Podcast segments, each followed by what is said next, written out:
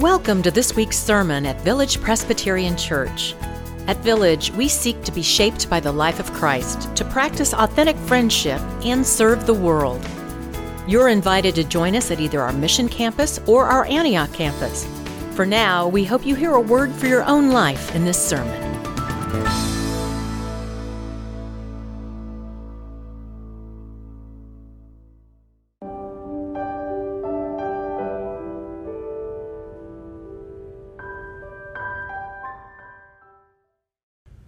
Scripture this morning is from Acts 15. I'll be reading the first seven verses of this longer passage.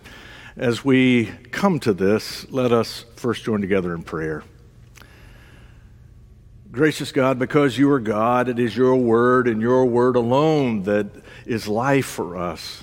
And because you are gracious, we trust that you will speak to us even now. We are here, O oh God. We are listening.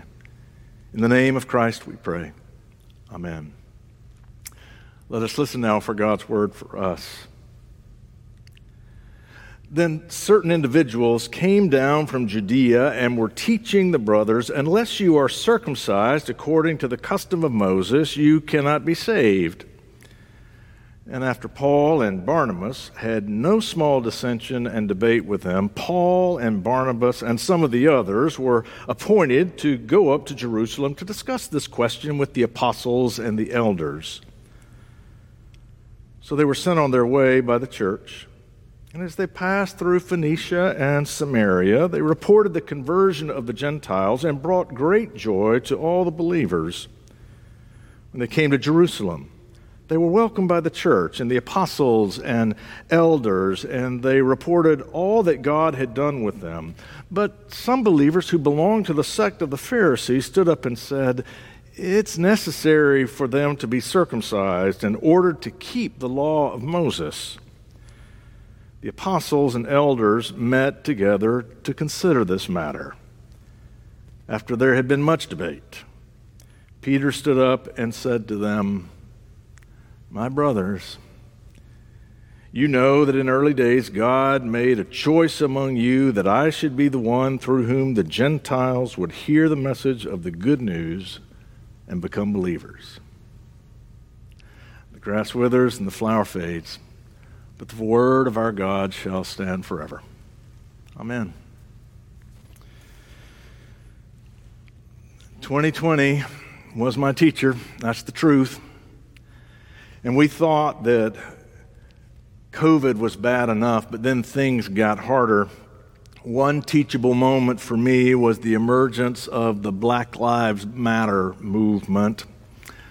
Now, this sermon is not a sermon directly about racism. We have preached about that in this church before, and we will no, doubt need to do so again. But I want to reflect on the conversations that we have had around this movement. I've had many conversations about race and about Black Lives Matter in particular. Some of them have been very good, some of them not so much. I want to reflect on what happens in us? What, what gets in our way in conversations like this that keeps us from learning from one another, that keeps us from growing, that keeps us from progress? 2020 has taught me something about that. Uh, I've said 2020 was my teacher, and one of my favorite teachers, not 2020, one of my favorite teachers was Miss Hurst, Miss Betty Hurst. She was my American history teacher in the 11th grade and is fully responsible for my choosing to be a history major in college.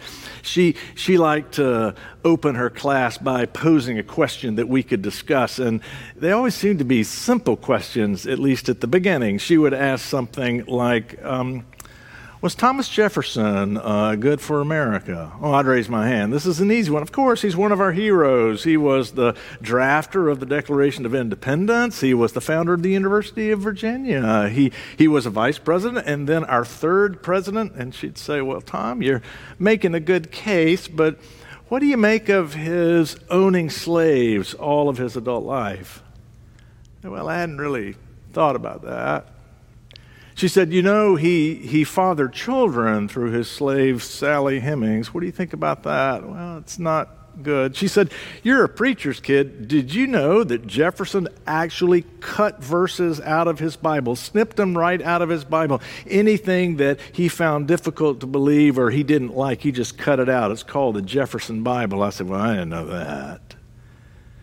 And by the time she had changed my mind, she then flipped around and took the position she had that I had just abandoned. She said, "And you didn't mention that he drafted the state of Virginia statute on religious freedom that inspires our First Amendment. That's a great amendment, don't you think?" I didn't I couldn't figure out what the right answer was, which was the whole point. She taught valuable lessons. She taught me that life is complicated and the truth is never simple. And in addition, because things that matter are often complicated, we should expect to have to change our minds along the way. And that's never easy. Our passage this morning tells of a time when truth wasn't simple and the conversation was hard, but the leaders of the church, they discussed it with some passion, but they discussed it and surprisingly to themselves, they changed their minds. It wasn't an easy meeting. There was a deep disagreement as they debated actually what it meant to be a follower of Jesus. They were debating who they understood themselves to be at their very core. And when it was over, they had changed their minds and they changed their ways. It was an amazing moment in the history of the faith maybe even a miracle. You see, Saul has, has a conversion on the Damascus Road, you remember, and he takes a new name. He becomes Paul, and he also understands that God has appointed him to be, to proclaim Christ to the Gentiles. That's an odd thing to say, proclaim Christ to the Gentiles. You see, Christ is not his last name. It's not Jesus Christ, son of Joe and Mary Christ. It's a title. And Christ is actually the Greek word for the Hebrew word Messiah. And you know that word. The Messiah is the longed for, anticipated one of Judaism. To worship Jesus as the Christ is to practice Judaism. But here, Paul and Peter, it says as well, they wanted to bring Gentiles into the faith. That had never happened before. And folks, uh, they said, oh, we, can't, we can't do that. They, they have to follow the law of Moses. That's the way you're saved. You have to follow the law of Moses. As it said, they had no small dissension and some debate. What that means is they were fighting. Some things are hard to talk about. 2020 has brought a lot that's hard to talk about, but nothing, it seems to me, is as tender as a conversation about race. Any conversation about race is always loaded. And I, have had many conversations this year about this, and as I said, some of them have been very good, but some of them not. And I've been reflecting on what gets in our way. What gets in our way in these difficult conversations that makes it harder for us to learn from one another, harder from, from, uh, for us to, to grow, maybe even change our minds? I think there's some barriers, and I want to lift up four barriers. You no doubt could think of others, but I, I can think of four barriers that kind of get in the way in the midst of these conversations. And the first barrier, it seems to me, is defensiveness. I don't know anything that makes me more defensive more quickly than to feel like I'm being characterized as a racist. I have an immediate reaction within me to assert, I'm no racist. I don't, I don't think like that. And immediately I am on thin ice. Because what I have just asserted is that I, as a white person, have the power to determine what is and what is not racist. What personal experience am I going to pull on to determine what is and what is not racist? No, I need to pause and take a moment and reflect. See if this makes sense to you. It seems to me that a universal human struggle is that whenever we meet someone, whenever we meet someone that in our mind, in our, in our gut, we deem that other person to be different from us. The difference can be almost anything. It, it can be age, it can be culture, it can be political uh, perspective, it can be race, it can be economic. When we meet someone that we deem to be different from us, it becomes more difficult to see the full humanity of that person. Not impossible, but just more difficult. And as a result, my capacity to dismiss, to dismiss the, that person's ideas or experience or even value becomes more reasonable.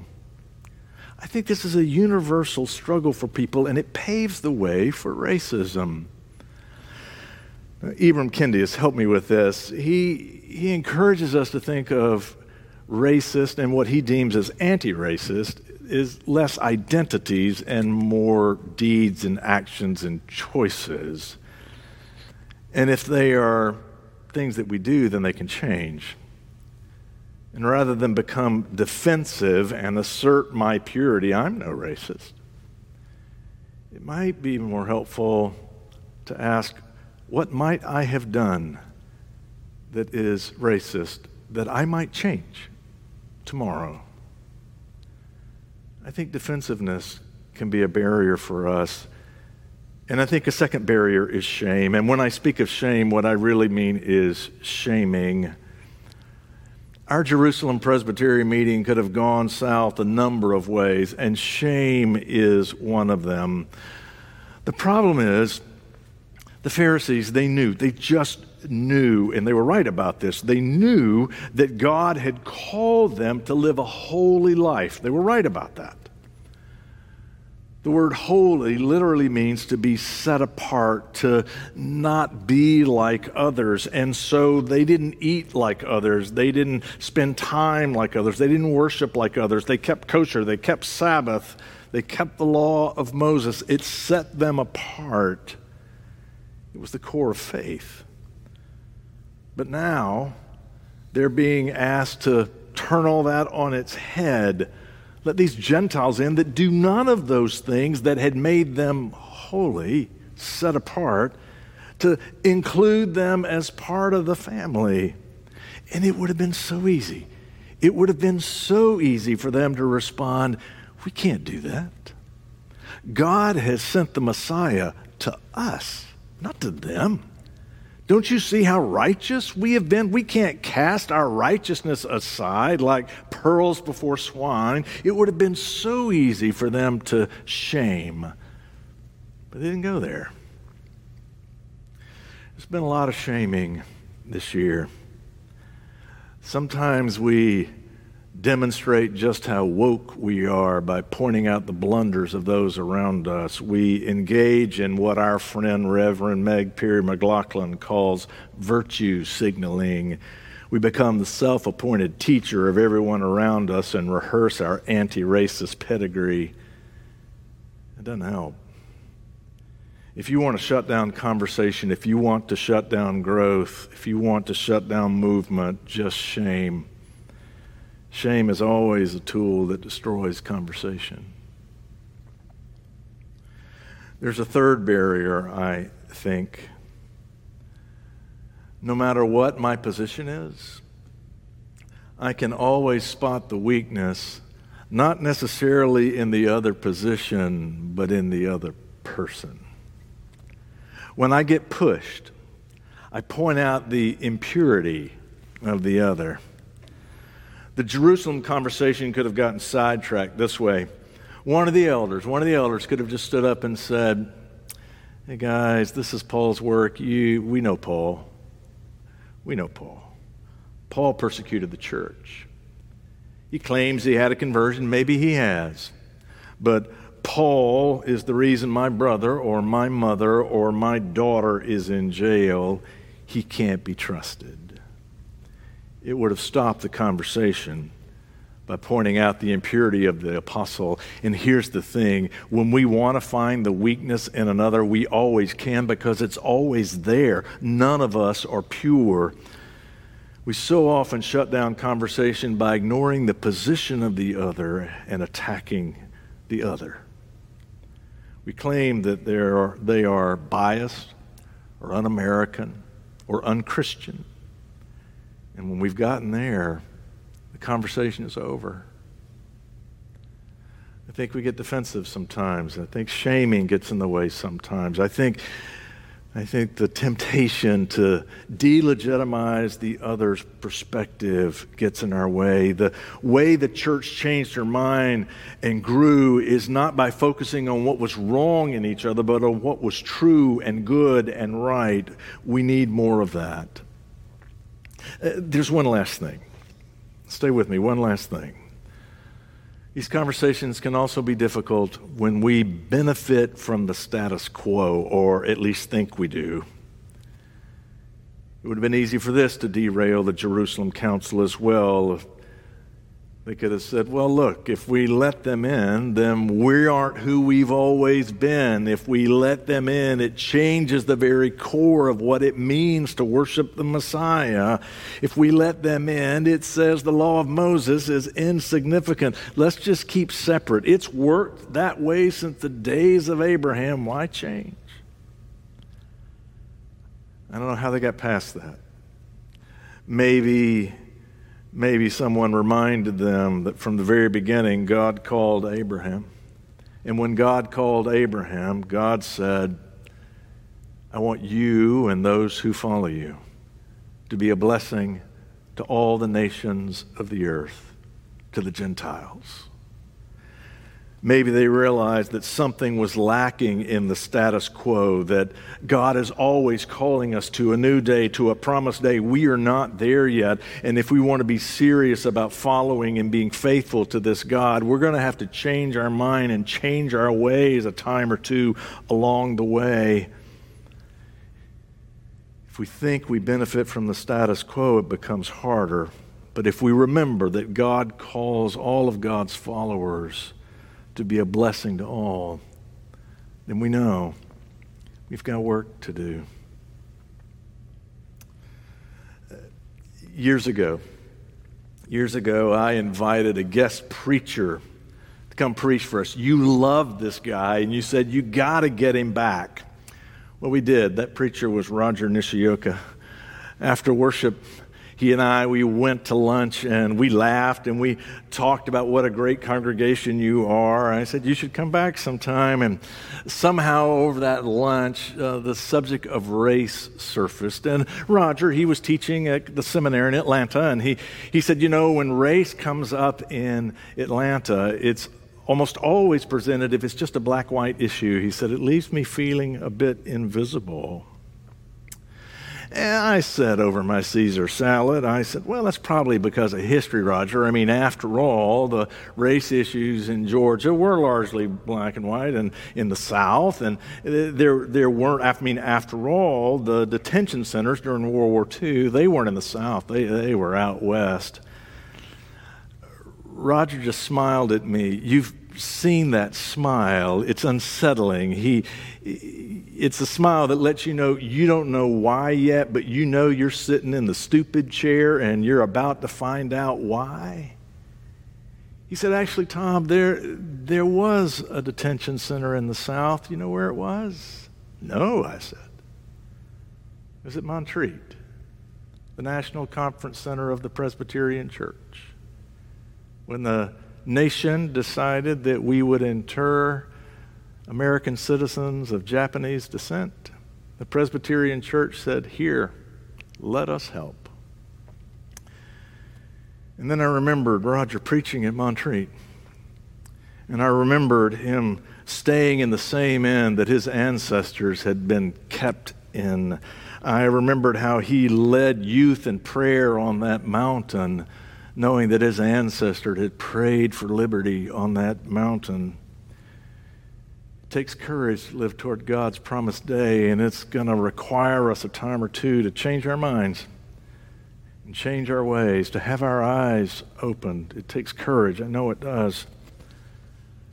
I don't know what's going to happen in 2021, but you can bet the farm it's going to bring some tender subjects our way, some things that are hard to talk about.